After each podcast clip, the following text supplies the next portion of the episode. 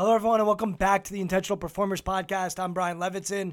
Before we get started today, I want to tell you about Two Betties. So, Two Betties has partnered with us at the Intentional Performers Podcast. They are healthy snacks. So, they come in these packs of two. Each one is about 100 calories each, and they have no sugar in them. They are really healthy. And right now, it's about 3 o'clock, and I just ate a couple Two Betties to give me a boost, to give me some energy. Uh, throughout the day, our focus can start to go. And I know for me, having a good, healthy snack can help be productive for the rest of my day. So, go over, check Two Betties out. It's at twobetties.com. And when you go over there and you order some of their snacks, you want to type in a promo code intentional, and they're going to give you 15% off of your first order. So thanks to Two Betties for supporting the podcast, and please go over there and support Two Betties as well. We also have our Patreon homepage, which is patreon.com backslash intentional performers. And over there, you can subscribe to our podcast. You can throw us a few bucks, $2 a month, $5 a month, $10 a month, and it will get you a shout out on our show. And today's shout out goes over to H&R Retail. So the guys over at H&R have been a big supporter of the podcast, my message of the day as well. So if you happen to be in the retail business in the Washington D.C. area and you need a broker or someone to look after you, go over and check out hrretail.com. Our friend Brad Buslick, shout out to Brad, uh, can help you out. He's great at what he does, and we appreciate all the support Brad and the guys over at H&R Retail have given us over the years. So thanks to everyone who continues to support the podcast, whether you're sharing it, whether you're going over to Patreon or going to check out Two Betties. We are excited to have you as part of our community. And now we are going to cue the music. And during some of the toughest times, I have a little piece of paper in my wallet that I keep all the time, even to this moment, uh, of different things that I that mean to me, different sayings that mean a lot to me, uh, things that I strive for, recognizing my responsibility to give back. Reoccurring mantra I got into in college where I would just say, I'm going to break the mold. After my second injury, my dad flew out to Indiana and we drove home. Went right up to my room, slept for a day, and then I woke up the next morning. I spray painted my wall. No quitting me. I remember, you know, there is no quitting me, and I won't, you know, I won't give up. The number one thing you got to remember is you're transferring energy. And whatever energy you got is the energy the viewers are going to have.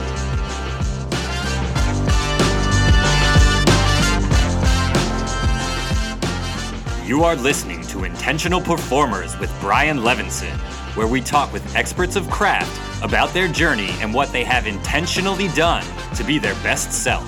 As we talk with them, the hope is that we uncover intentional gems that you can use in your life. Now, let's kick it over to Brian to introduce this week's guest. Excited to share today's guest with you. Ben Olsen uh, played his professional career with DC United in Major League Soccer. Before that, he played for a soccer powerhouse at the University of Virginia. And today, Ben is the head coach of the team that he played for, DC United. So, Benny is someone who's been around soccer his whole life. He has played it at a very high level, collegiately, professionally, and now coaches at a very high level. And he also played for the U.S. national team. So he's been around some of the best soccer players that our country has seen. And he also had amazing success as a player with DC United, which some of those teams are considered some of the best teams of all time in Major League Soccer. And Benny and I have gotten to know each other over the years with some of my work with this team at DC United. And Ben is just a really authentic guy. He's he doesn't mince words. He speaks truth, and he is somebody who, as soon as he, as soon as he enters a room, people feel him. He's a warm guy. He's somebody who's very inclusive. If I were to describe Benny in one word, I would use the word inclusive. And then the second word I would use when describing Ben is is humble. He that'll probably come across during our conversation today. He's somebody who certainly has had some amazing accolades when it comes to soccer, but Ben really downplays himself and is quick to give credit to others. So he has all the marks of a leader. He's someone I have immense respect for, and I'm fortunate to call a friend. So I'm excited to share Ben with you.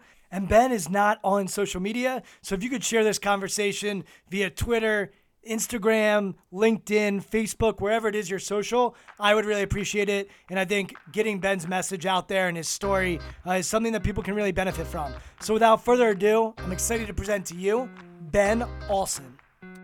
So, Benny, why don't you just start? Tell me about your upbringing, your family. Uh, what was life like in the Olsen, Olsen household? It, it was, uh, I, I feel very lucky to grown up in a, a small town in Pennsylvania. Brother, sister, uh, mother, father. Parents got divorced. Um, didn't know a lot about that. Um, How old are you when that happened? And officially, I was in college when, when I knew about that, but um, they were uh, separated and did a good job disguising that part. Um, so at the point of when we recognized it, it wasn't that big a deal. Did they wait? They wait for you to go off to college to. They did, yeah. Um, and it's amazing how naive you are as a, as a kid and not recognizing some of the um, the signals. Uh, but overall, it, it, was you know that didn't affect uh, my happiness growing up. It was a, a, again a small town, small community, uh, basketball, football, uh, wrestling ruled at the high school. Did you wrestle? Community. I didn't. Um, I, Did people try to get you to wrestle? They, they didn't. Um, I, I, from day one, I, I, was into soccer. I was into basketball. Um, uh, I was into roller hockey. It, it, was it was a type of town where you got up, um, and if, if you take look take the summer where uh, you got up and you played sports. Anyway, baseball, home run derby. Then you're off to the, the blacktop and you're playing basketball. Um, I didn't play soccer. You know, I, I played soccer in a, more of an official with the club um, on the weekend the local team. So, but you're playing at the school or at the park, hockey, roller hockey, basketball, could, front yard football, you whatever. always find a game of something. It didn't matter, um, and I loved it. I, I, I want to go. I want to go forward, and then we'll come back. So I know now you live in Washington D.C. Growing up with that environment, and now seeing your kids being raised in DC. How does that push pull? Do you think about that at all? I think about a lot. I think about the, the, the wonderful opportunities they have. Um, but I also think about the lack of, um, you know, uh, all the, all the all the good things that come with growing up in a small town. Some of the freedoms that I had, um, some of the you know the exploratory freedoms that I had. My mom, okay, come back for dinner. We'll see you. Go out for the day and I'd be going all day long at, you know, 10 years old on my bike, do whatever you want, explore. Um, and you, you, you, got home for dinner, you know. Talk about your siblings a little bit. So, um, what was that dynamic like and growing up? And had an older brother uh, who was a, a talented uh, athlete, uh, you know, probably an all-state soccer player. Went to uh, James Madison University and then transferred to Temple. Um, so growing up, I always had an older brother to uh, to beat on me a little bit and, and to compete with uh, a, a, ping pong table in the attic uh, that was basically a, a war every night uh, in battles and you know a lot of them would end with me throwing the paddle at my brother's. How much head. older is he? He's uh, uh, about four years older. Okay. Um, so and I had a temper. I had a, a younger brother temper, and I wanted to beat him in anything uh, from day one, and uh, think he fostered that, and uh, it, we uh, it was a physical relationship, but it was always in control, and it was a, it was a lovable one, and uh, he's my best friend, wonderful influence in, in my life. Uh, my younger sister, a couple years younger, I was she was a freshman when I was a senior in high school. just very very lovable and supportive, an athlete, played basketball uh, soccer, one of the best in the in the state in soccer. So definitely an athletic family, but it wasn't the uh, it wasn't the focus of, of, of our family. So, are, were you a freshman when your brother was a senior, or was he already? He was out of school. Yeah, he was at James Madison. And so, soccer. He was someone who obviously took it pretty seriously. Uh, what age were you really starting to take soccer more seriously than just. It, it happened pretty quickly. Uh, again, basketball was basketball, soccer, and tennis. You know, I, I, kind of portioned those three sports throughout the year. Um, and then in and around, I'd say 13, 12, 13 years old, soccer started to become a priority. And it happened very quickly within um, you know, a, a year or two, I found myself on the state team, the regional team, and now pushing into the national team picture. And uh, did you love one of those sports more than the other growing up? As you look back, no, I didn't. It, it, I didn't process things like that. It was just all fun. It was all fun. It was chasing a ball or competing, and there wasn't a moment that it was work. Yeah. And and that was uh, I, I, you know I had a lot of energy. It was a, a great outlet for a kid like me.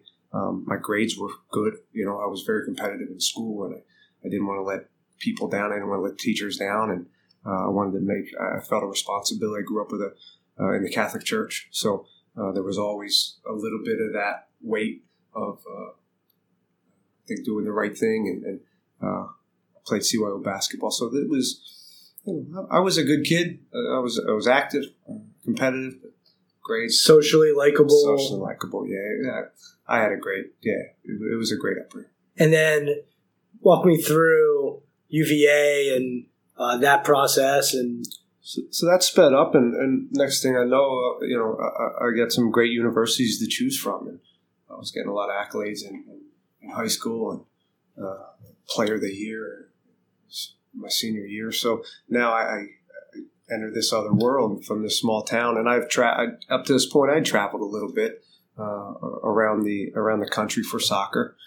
Uh, so it came down to University of Virginia, Duke, Harvard, uh, Maryland, and, and, maybe Rutgers at the time. So those were the type of schools I was looking at. Um, and UVA at the time had won four national championships, and the academic side was, you know, uh, uh, you know a, a, very solid institution. So you, but you're you're a, a big time athlete at this point, but you talk about things and getting to know you over the years in a authentically humble way. I don't think it's I think some people say say things in a humble way, but they say it just to sort of sound humble, but you have a authentic humility about you. Does that come from mom? Does that come from dad? Does that come from your older brother? Can you can you pinpoint that or or not really? I guess all I could say is it's it's always worked for me. It's always felt comfortable um, speaking in that way. I, I just they never fit to uh, uh, be boastful or, or, or, talk about myself in any other way and be a little bit more self-deprecating. Again, it just it just fit me. My mother, you know, they, they father. I, I, don't know if they they gave me that. I, I think it was in, in some ways it was just the right fit for my personality. I, I, I think a lot of kids, though, that I run into want to do well to make their parents proud. Was that a piece of the puzzle for you? I, have I've always been a pleaser. You know, I, have always been someone who wanted to uh, please the coach. You know, I wanted the, the, the pat on the back from mom that I got good grades. Yeah, it was from day one. I don't I don't know where that stems from. Um, and again, uh, uh, I, I, don't know. I don't know. But that was my personality. And, but we're, but we're describing little Benny Olsen. We're describing him as competitive, high energy, active. Was would that be how you were described? Yeah, I was. Yeah, I, I was a little overly competitive, and, and, as as humble as you know, maybe I, I'll, I come off as. I, I was a. You know, when I was on the field, I was I was a bit much. I was a loudmouth. I was a uh, I was a shit talker um, in in all aspects of the sport. Were you like that um, outside of the sport ever? A little bit, yeah. I was, a, I was a bit of a punk, not to teachers, no. But you know, when it came down to sports, um, you know, again, growing up in, in in a small town on the blacktop for you know, we'd play for four or five hours. That Let's was go. a whole Saturday. Let's go. And and there's older guys there, and and you had to hold your own. I'm going to kick your ass. every now and then, you know, uh, you you'd have to throw down, and it, it was it was a really gritty uh, town. Yeah, like I I know we've had these conversations, but I think when I look at great athletes, there's a neuroticism to them in the sense that they want to either be perfect or they want to get the details right and have that attention. But when they step on in between the lines, it's me versus you. It's a belief that I'm gonna freaking take it to you. Do you? Does that resonate with you? Yeah, uh, I, I I suppose I you know I go back to playing sports for me was it was just a, a wonderful outlet. It didn't matter again what it was. When I was playing it, I was uh, I was I was playing to my to my max. Whatever sport it was, I wanted to win, and it wasn't something. It was just innate. It was just how I loved doing this. So there was no one moment or some adversity that said, "Oh, you know, you got to work hard for this." My parents, I, I, had a little money. I could go to the movies. It wasn't some you know moment for me. It was just who you were good at it. You felt normal in it. You felt alive Absolutely. in it. Awesome. And, and, and I, I wasn't, you know, it, the, the, practice side of it. We we had a, um, you talk about uh, you know, a thousand hours and, and uh, thirty, how many? Thirty thousand, ten thousand.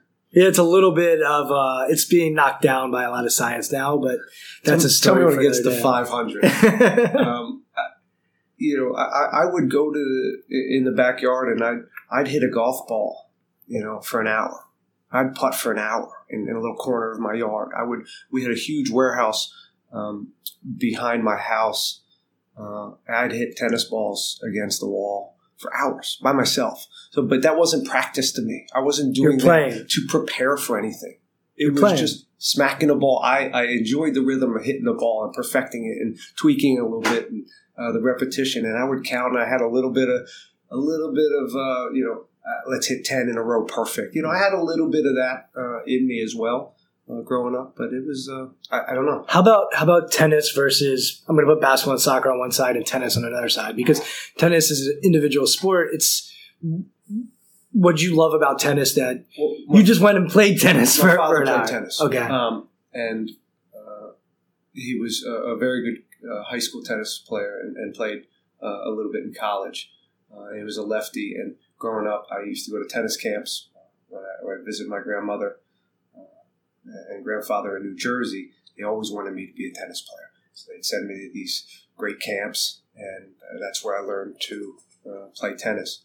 And, and, what I loved about tennis uh, was that it was mano y mano. And I love the fact that you had to restart constantly. After every point, here's another point. After every game, here's another half, another game. After every set, you have to reset. And I love that process reflecting refocusing constantly. Reflecting back on tennis, do you think tennis helped you as a soccer no player? No question. No question. I think about um, when I put my psycho dad hat on and the development of my kids in their sports. I think it's important to put them into some type of individual sport because, again, the amount of times you have to deal with adversity in a very short amount of time. I don't know if you know this, but Dirk Nowitzki, that was his sport when he was growing up in Germany. Uh, and he really credits that for his footwork um, and developing his footwork and also his his mindset um, for competing. Um, and you can imagine a seven footer uh, like Dirk, but he said he still plays. Uh, and I find that that crossover to me, that stuff's fascinating. Uh, basketball, Manu Ginobili growing up playing soccer, uh, how he moves as a basketball player.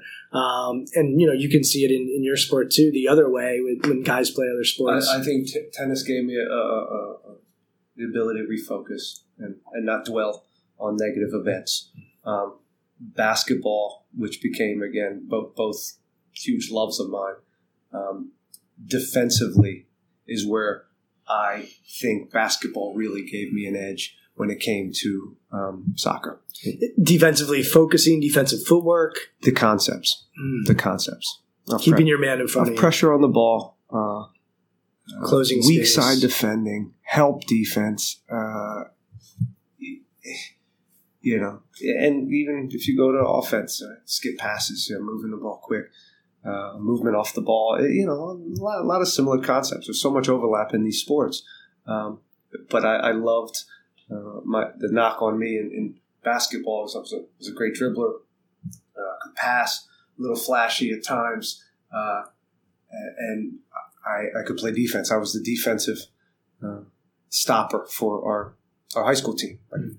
I would play their best guy, but I couldn't shoot, I couldn't score. I'd miss layups. I'd steal a ball. I'd, I'd miss layups because I just never had the fundamentals. I didn't put enough time with the basketball uh, and, and, shooting, but uh, it was I, I, loved I loved the concept of being the defensive guy. In every uh, every game, I was marking their their top shooter, their, their best guard, and I took it very very seriously. So it's kind of like the a mano from tennis that you then could apply over to basketball. I think I had the ability to un- understand as well, like, okay, this is my role for this team. Yeah. And again, going back to being a pleaser and understanding that, and understanding I'm I'm not here. I can't shoot. I'm not going to be have any value with this team here. Uh, so I better, you know, go a little bit higher in my value as far as taking some charges and being that guy to get steals. So uh, I was uh, helping the team. I don't know where that again. I don't know where that comes from. that's just how my mentality works. Well, I think most people want to find value. They want to be valued, and uh, like I have suggested to basketball coaches, and probably overstepped my bounds in the past that like every guy on your team should have a role. Like who's the guy that's going to hit the half court shot? That guy should be practicing. When there's going to be a time where you might need a half court shot at the end of the game. Put in the twelfth guy on the bench let that guy practice half court shooting. Like, what else is the purpose of him being on your roster? Make him the half court shooter. Make a guy uh, the best inbound passer, whatever it is. So um, I, I love. I'm not. I could probably overdo it with roles because um, I also think you want to develop people and help them. But I think basketball specifically, there are things like who's your best free throw shooter when the game's on the line. Who's to say that the twelfth guy who can't run, who's unathletic, can't be your guy for free throw shooting. Sure. So, ironically, as a coach now, I think I uh, I underdo as a, as a, as a player. I'm very self aware of my roles, and, and, and as a coach, I think uh, in some ways I, I, I I could do a little bit more and be a little bit more specific with each player's role. Well, it's interesting just from a player's perspective, and you go back. You, you, it didn't matter what it was. You knew you had a job to do, and I'm going to go do it. And as a coach, assuming that all these players Think like understand that. the way I understood is wrong, and it's taken me a little bit of time to uh, to come up with that. Cool. We'll get we'll get back into that. Tell me about the time at UVA, that experience for you. You go to this team that has huge expectations, uh, a lot of good soccer players, and what's the experience it like in Charlottesville? You know, uh, um, it, it, was it was a soccer first experience for me. Um, uh, they just come off of four national championships, uh, coming in highly touted. We had a great class. You know, everybody, uh, the best of the best, wanted to go there now. Uh, so we had a great class of young, cocky kids coming in, um, and uh, it was things moved as usual. Swagger. We won. We we just punished teams. It was a, a, a very good uh, freshman year. I played uh, quite a bit, and uh, we lost in the uh, in the semifinals, and that was that was it was crushing. In that, again, I felt like ah, they just won four. I came. I was the one to lose. I was, you know, I put that on myself. Um, even though, you know, I played, I, I was a freshman, and, uh, but you know, you go there. I went there to win a national title. That was what that was about. Yeah, it was a good institution, and I would get a degree, but uh, that was one of the you know, things I wanted out of UVA. Take me through a sophomore, junior. So sophomore, uh, knocked out the first uh, first round on an own goal. Uh, one of these upsets against George Mason, and uh, again, hey, okay, it's two. It's two years. Don't have one. I, I thought I was going to get one at this place and then you go to your junior year where now I'm, you know, I'm I'm really playing it at uh, a, really high level, and, and, you're arguably one of the best college players um, uh, in the country, and scoring a bunch of goals, and uh, and we go to the finals, and we lose to UCLA in a game that could have went either way, uh, and uh, it was really it was a very memorable time for me that one because I knew I was leaving. I knew I was going pro, and I knew this was my last chance to get you know get what I went to UVA for. So it, that was a tough. Uh, it, it, was a tough time for me because uh, again, I, I, I I don't know why I needed it so bad the championship, um, but it was uh, it was really important to me, and uh, Unfortunately, I went pro very shortly after, and my focus was shifted to going to another perennial team in DC United, who just come off of two MLS Cup champions.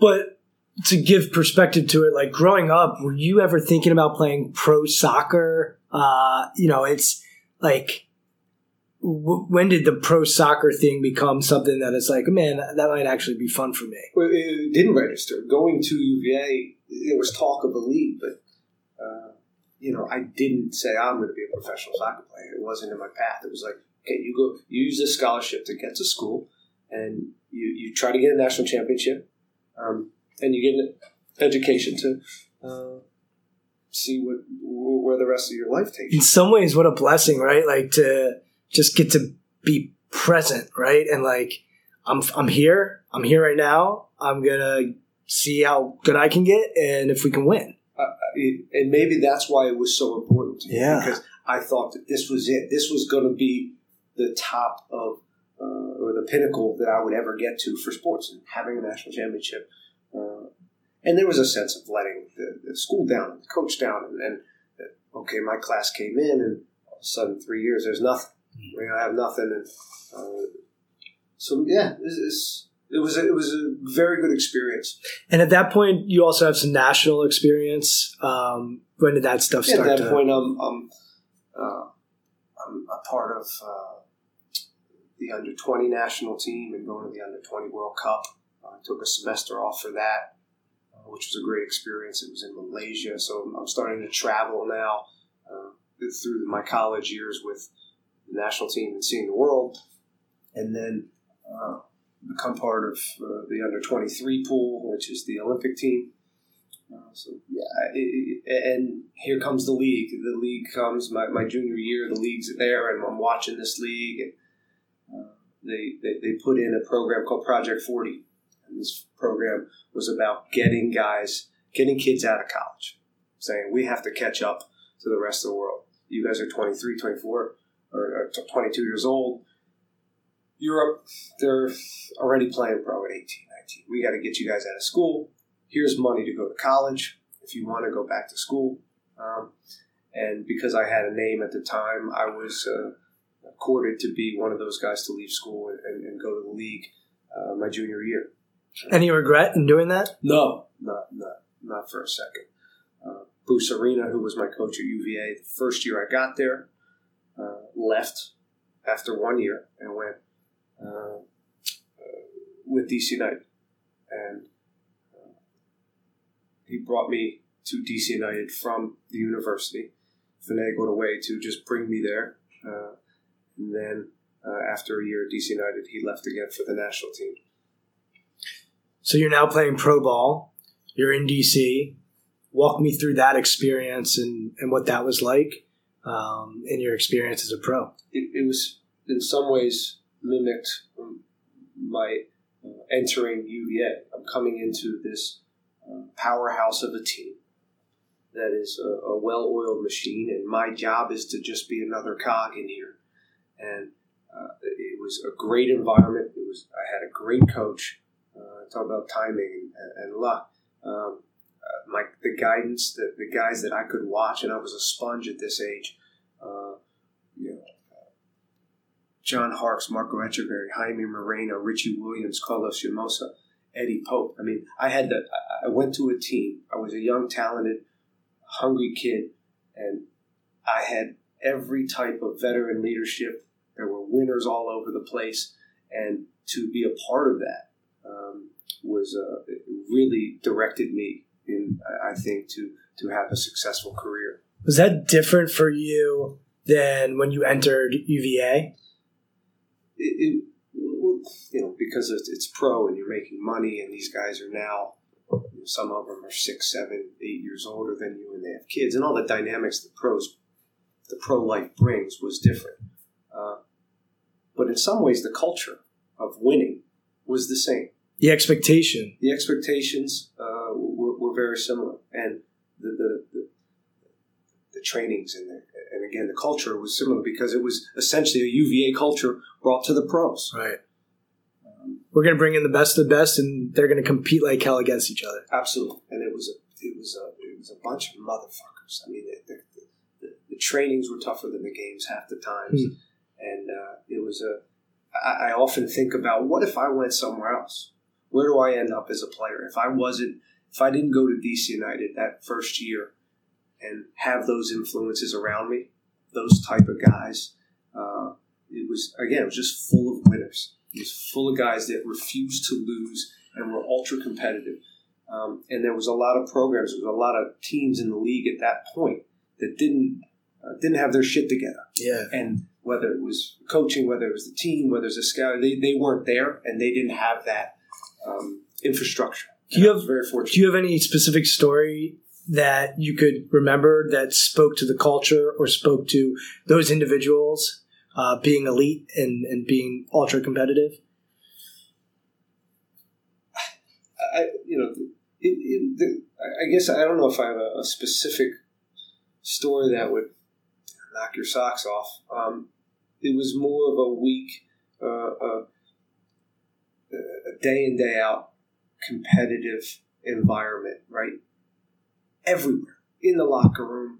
Um, if we were, if there was ping pong, if there was a basketball game, if there was, you know, uh, training after training, the the the intensity of it was, and maybe I'm making more of it because I was young and influential and, and coming in there with, with big eyes. But you felt as soon as you step in there, you need to compete and show that you belong. Is it like Oh yeah, well that was I was that was a constant with me. It didn't matter. Yeah, it didn't matter where I go. I, I need to prove now and every day that you know I need to be on the field and I need to please the coach and I need to prove to these other players around me. That did you end I'm- up taking any of their spots? Um, very, uh, early, I became a starter. Yeah, within a, few games, I became. Was there any resentment towards you as a young player doing that? you know, I, I, I probably a little bit, and I wasn't quiet either. You know, once I got into that mode, I was, you know, I, I maybe come off a little humble, but I was, I was still a little noisy, um, and I would get into it a little bit, and I came in highly touted, so I'm sure there was, but I also think they, they knew that what I was going to bring to the table was something that uh, had value What was it? selflessness, um, work rate, um, and you know, uh, probably those two things, and, and competitiveness. You know, maybe maybe those three things um, that I thought had value to that team. And I, again, I was willing to adapt. I was willing. I was smart enough to know, like, okay, this team has they're pretty well set. Okay, what what's my role here? What, what, what is he, what is what does the coach want me to do? um, I was pretty self-aware in, in what I needed to, to to stay on the field and help this team. Be a defensive stopper, right? Goes back to that sort of I'm going to find a way to add value to the team. So, um, Yes. okay, along the way, you guys win. Yeah, we won uh, in '99, but uh, there was a few losses leading up to that uh, in national championship games, uh, and it was a it was something that was hanging over my head. Uh, so when we did finally win in, in '99, it was more of a relief. Uh, I remember it was a big weight off my shoulders uh, because it was. I felt as if I was going to be someone that couldn't win the championship, could get there, uh, but but uh, ultimately couldn't hold up a, a trophy. Whether it was in high school going to the national championship and losing, or going to UVA and, and not getting anything, and then losing my first year in the MLS, uh, it was a, a, a huge burden. What was that emotion like winning? It- well, I'll, I'll take you back to '98. I'm not a crier, uh, and uh, I think in my adult life I've maybe cried once or twice. And after the '98 loss in the finals, a reporter came to me and said, "Do you think you're the reason you know, you've lost all these championships? What's going on?" And I remember looking at him, and I didn't say anything. I walked away and I went on the bus and I broke down and I cried. I was in the back of the bus and I, I you know, again, very, very few times in my life uh, have I broke down like that. Uh, so it meant that much to me to uh, to to win a championship.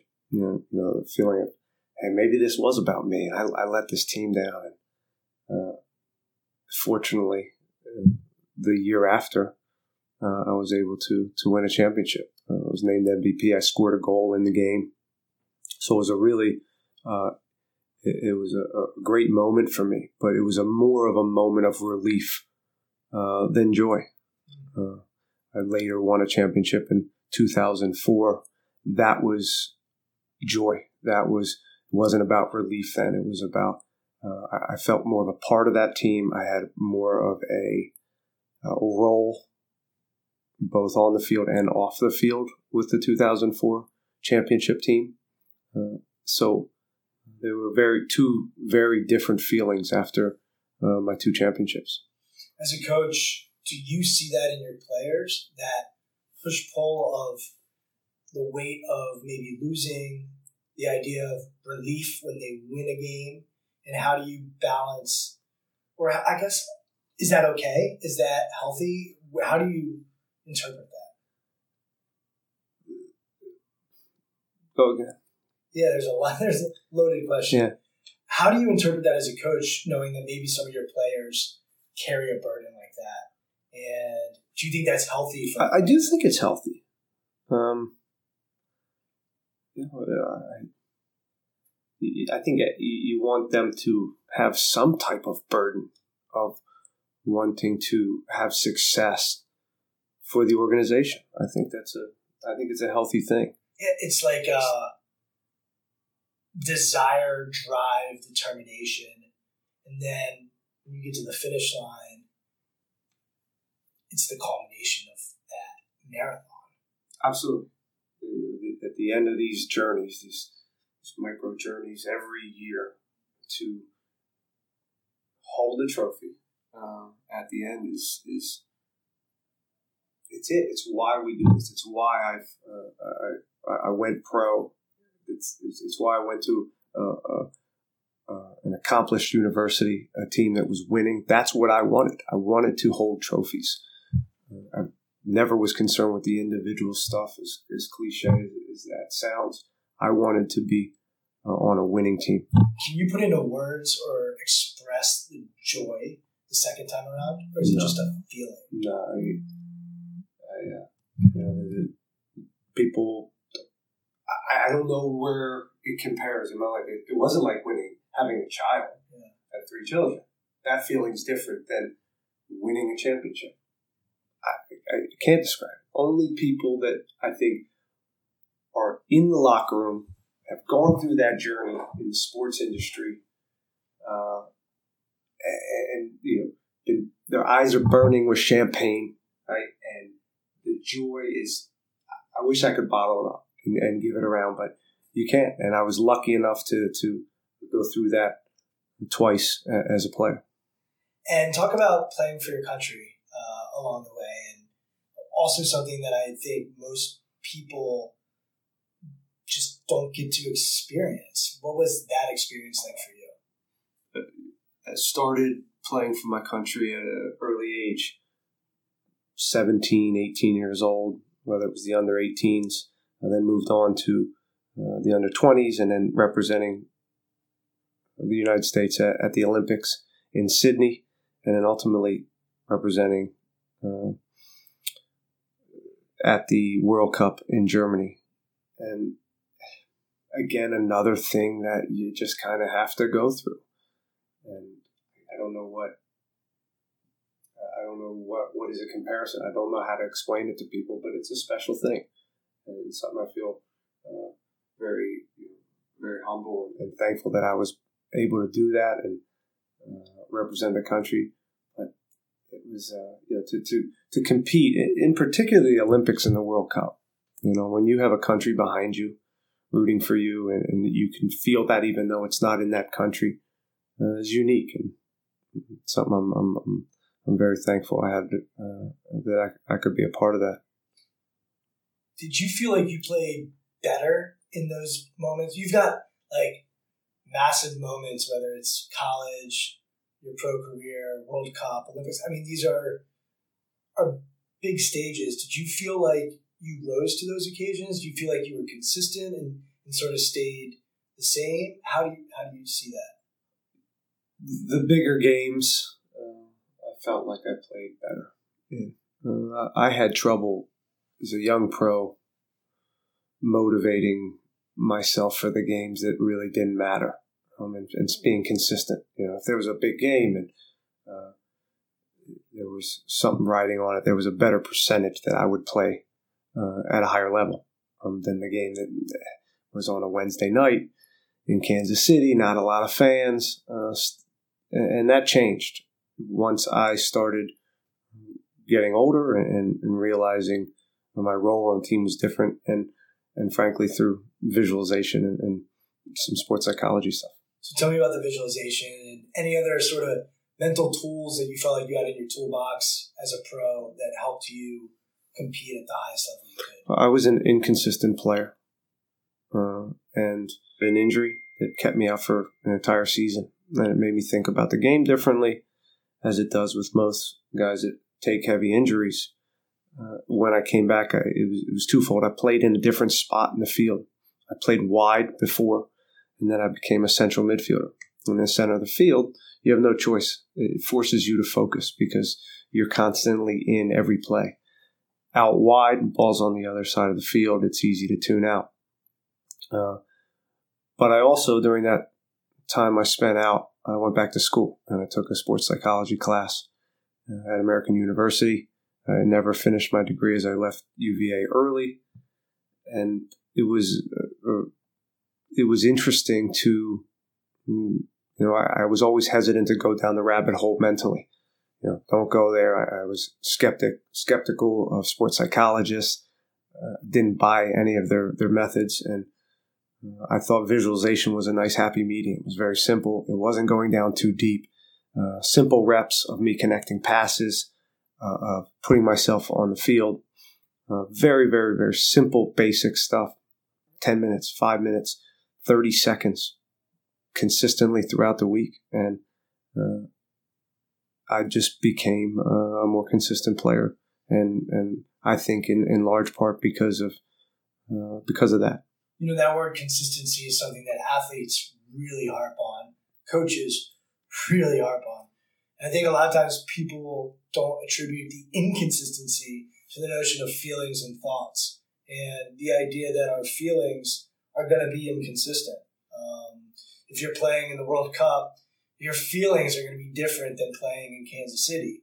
Um, and the thoughts that we may have are going to be inconsistent. There's, you're human. Like, there's no way that that's not going to be inconsistent. But I think one of the things that visualization does and why you can link it to consistency is it says, I'm going to take some time to consciously think about something and control how I'm thinking and what I'm feeling and what I'm seeing uh, when there's an environment and sport is set up to uh, distract you from how you're thinking and and the way that you want to feel. Yeah, it takes it takes emotion out of and, and you've already been there. You, have you, you've seen this, and, and you're preparing for the game. Uh, in a non-physical way, which is which is important. Which is important.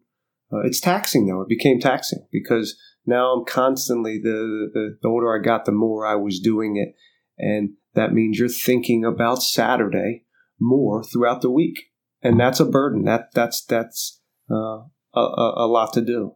But I've always been careful with visualization because I've had athletes, especially creative athletes, who uh, I've said, oh, I've tried visualization and I feel like it stifles my creativity or um, I, it's making me think way too much about the game and I'm overthinking and that leads to more thinking. And so I, I, on the flip side of that, I have athletes who say it changed their career or it changed the way that they, they looked at their mind. So um, positionally, it was a very good tool for me because my job was to be simple and do simple things good win tackles, get the ball to the guys that can make the plays. Right, so maybe from a, a, a very creative winger who's uh, very dynamic and, uh, and an improv artist, if you will. Maybe not. I, I don't know. But it worked for me, and because of what I was doing on the field was very easy to replicate in my mind. It makes complete sense. Gymnasts, big in visualization. Why? Because they have to land and do the same routine every time. Uh, wide receivers, I got to run the route, and then I got to show my hands. Uh, even quarterbacks to a certain extent, like Aaron Rodgers, big in visualization because he knows I, have got this here, I've got that there, and I'm just trying to go through my reads. Um, whereas others, you know, athletes like a uh, shooting guard or a point guard or someone who has to come off and do things, it, it may be different. But um, yeah, I think I think it depends on the human, and, and I agree with you. I think the role is massive. And we'll see how virtual reality changes the visualiz- visualization process. It's fascinating. It, it could, you can now take again the non-physical part of this is so key, and particularly a, a Tom Brady who he can't get those reps throughout the week. His body can't take it. So, yeah, VR, especially in a sport like football, is already it's here. Uh, and quarterbacks, especially. I know Carson Palmer is big into it, and um, I think that's very real. I just want to get, I want to sort of start wrapping up with uh, your coaching, um, your decision to go into coaching. Uh, if you can explain the differences between being a player and a coach, and your mindset maybe and how it shifts as a coach compared well, to a player. Well, I, I start off by saying I didn't want to become a coach. I didn't think it would be my path, but injuries derailed the, my career and, and, was a little bit forced into retirement. Um, fortunately, I was forced into retirement because I, I, was uh, my ankles were were done. Uh, I had an opportunity to be an assistant coach with the with the team that I played for in DC United, and uh, it happened that they let the coach go six months later and turned to me to be the interim coach. Uh, How old are you at this time? Good question. 33 years old. Wow. Uh, nowhere near ready to be a head coach. Uh, and didn't know if I was capable of being a head coach, but I said yes uh, as a, a loyal guy to the club. And I was hoping to maybe put a, a year or two learning from a head coach and, and really finding out who I am as a coach and what my voice is and uh, what, what, leadership style and what style of play. There was so much to learn. You, you know, you could do it for five years and still not be ready. but that was my path, and uh, I, I, ran with it. And at the end of the year, uh, I asked for the job, and they went through some candidates. They interviewed some um, some other coaches, and they landed with me. They gave me the job, and uh, I'm still standing. So it's been about seven years. It's, it's been a been a good journey. It's been a learned a lot about myself uh, as a as a person and a leader, and uh, I'm, I'm, I'm, enjoying it more every year as I as I uh, become more comfortable in the role. Loyalty is a word that I, have heard you use. What do you, what does loyalty mean I think I value it because I've always been loyal. Uh, I've been fortunate enough to stick with one club, which is a very rare thing in sports nowadays to to play for a decade and now be coaching seven years at, at one place. I think you you start to live loyalty, if that makes sense, just because of this is this is my club. This is the club I love. It's it's what I've known for, for most of my adult life. Um, loyalty in a basic sense is putting putting the group before yourself. And I, I like guys that do that. I, I, try to foster a culture where that is encouraged. But it's pro sports and it's not always going to be the case. And i also understand that not every guy is going to be super loyal to the cause and, and to me and to the club, and that there's a business side to this, and uh, you're going to run against athletes that uh, aren't that concerned with the badge. But I'm also smart enough to know that they can help me uh, and my cause. So it's a balance. You're, never going to get uh, every athlete uh, in the mold of what you know the ideal mold that you want at, your team. You try to create a culture and foster that culture and uh, you know, have more players than not uh, buy into that. So, what I want to end with is a rapid fire, put you in the hot seat, and ask you what I call our preferences. So, uh, it's just which one of these you prefer. There's not necessarily a right or wrong. Uh, I've done this with a lot of people, and uh, everybody sort of has different answers. So, uh, do you prefer preparing or performing? Perform. As a coach or as a player? As a player, it was performing. Mm-hmm. as a coach, it would be more preparing. As, as a coach, do you prefer yes sir players or why players?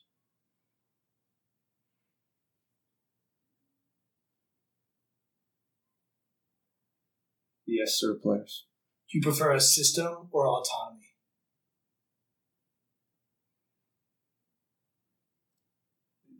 They're all right down the middle. They're all both. That's I do it. They're all both. How could I go one or the other on those? Right? I you have to have structure, but I, I within the structure uh, that I'm giving the players, uh, I, I, think I give them a lot of freedom and a lot of creativity uh, within that structure. So I think this one it won't be right down the right. middle. So I'll help you out. Prefer the most valuable player or the most improved player?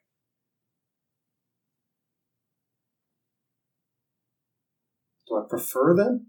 I need them both.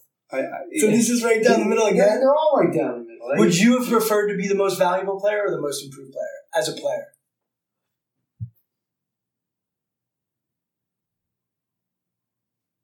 Most valuable.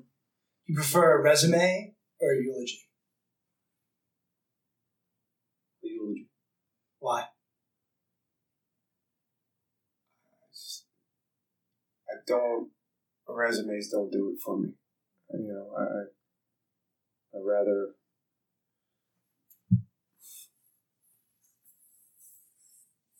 I rather hear about the person, some of the, the meat and the stories, and uh, a little bit more in depth than what they've done, uh, what they've done to put on paper. You prefer your generation or your parents' generation?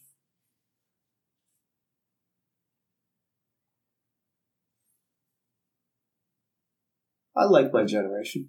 Uh, I, I, respect my parents' generation. I, I, respect everybody's generation, but I, I'm comfortable with it, with our crew. Positive feedback or negative feedback? Yes. Right down the middle. A little bit of both. Culture or talent? Come on, man. I mean, right down the both. Right down the middle. I need them both. We need we need good culture, but you better have talent within that good culture, or you're not going to be a coach very long. Liked or respected? This is an interesting one, right? Uh, we, we all, I've always been a guy who uh, wants to be liked. Uh, each year, I get a little bit more comfortable in the role and not being liked, uh, because that's part of this. You can't please uh, all professional athletes. But it's interesting because one of the things you said earlier is I'm a people pleaser. I'm a pleaser, and that's something I've had to work on uh, over the last seven years. Uh, because as a player, it's easy to be a pleaser, right? Oh, yes, sir, coach, you got. It. I'll do that. Um, but as a coach, it's a it's a different ballgame, and it's it's it's unattainable. And when you can understand that that's out of your control. You can start to deal in that with that in the right way. I, I had you know, someone tell me earlier, like everybody wants to start, everybody wants to play. As a coach who's holding the keys to the minutes kingdom, it's pretty hard to be well liked by everybody if everybody wants minutes. It's impossible. Uh, when this becomes their livelihood and you stand in the way of them making money uh, and you stand in the way of them uh, having success, where however they view success, right? more times than not, uh, as the years go, on, it's it does become more individual. in, the, in this day and age. Each year, I think athletes are little bit more um, concerned about themselves than than the group, and that's that's that's always going to be a challenge. Risk taker or rule follower?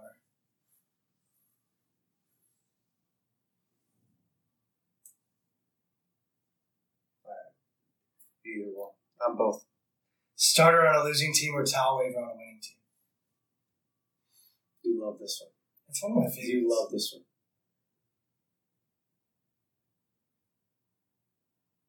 I'm a player. I mean, I, I need to be on the field. I always, that's what I've enjoyed from day one. So is playing the game and Mhm. not sitting on the bench. like most elite athletes that I talk to, like the towel waving is just not going to get them out of bed in the morning. And that's not to say you're not a team guy, but you want to be influencing the team. And if you believe that you can help, get me out there. It's different for you. I I need to be on the field. I need to be playing.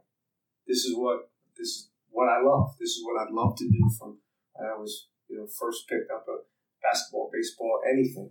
This is what I love to do. So I want to be in the game. I don't want to be watching the game. It's that's that makes sense because when you talked about why you played as a kid, you played because you loved Right. playing. It wasn't because you loved cheering. Right. Um, you know, it, that's logical to me.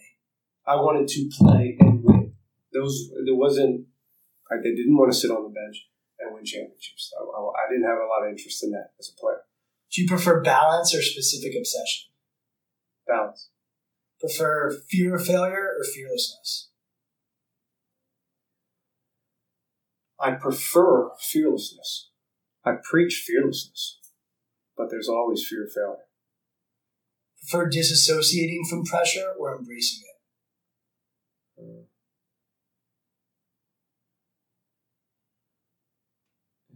again, it's we preach preach embrace it.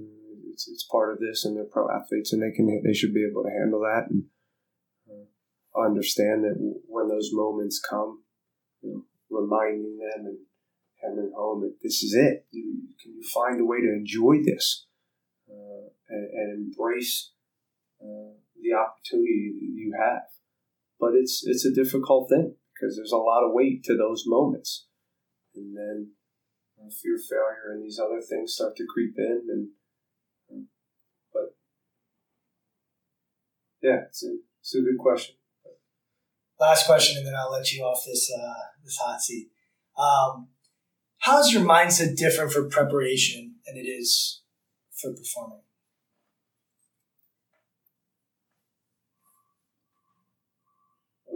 Preparation becomes it's different. Coach or player, right?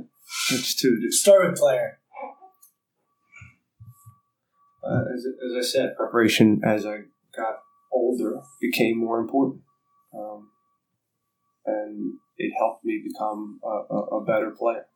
Preparation from a coaching standpoint is, I don't want to say is, is, is everything because from a performance standpoint, you still, there's some, uh, you're still making adjustments on, on, on game day and, and substitutions and, and things like this.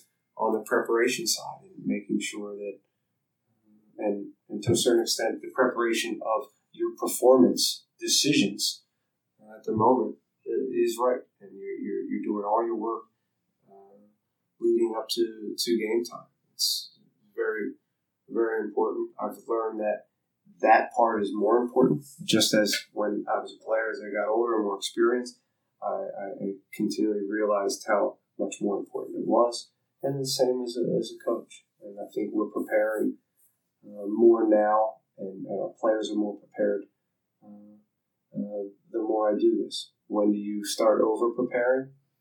I guess that's a, a whole nother podcast. Whole nother one. So let's end with that. Um, I just want to say, while I've got you here, uh, one of the things that I think really makes you special, Benny, is when, when you walk into a room, you look people in the eye and you make them feel like you were focused on them. And I know for me, uh, when I first started working with you guys, that feeling made me feel like I was part of the team. And I think that connection and that ability, whether that's something that you learned over time or something you had when you were a kid, I think is a special quality. And uh, I hope that comes across. I don't know if it can come across in a microphone, but your energy, your enthusiasm when you come into the room, there's a there's a spirit, there's a there's a vibe, and I think that permeates amongst your coaches. Um, I think you try to surround yourself with people that also can give some of that.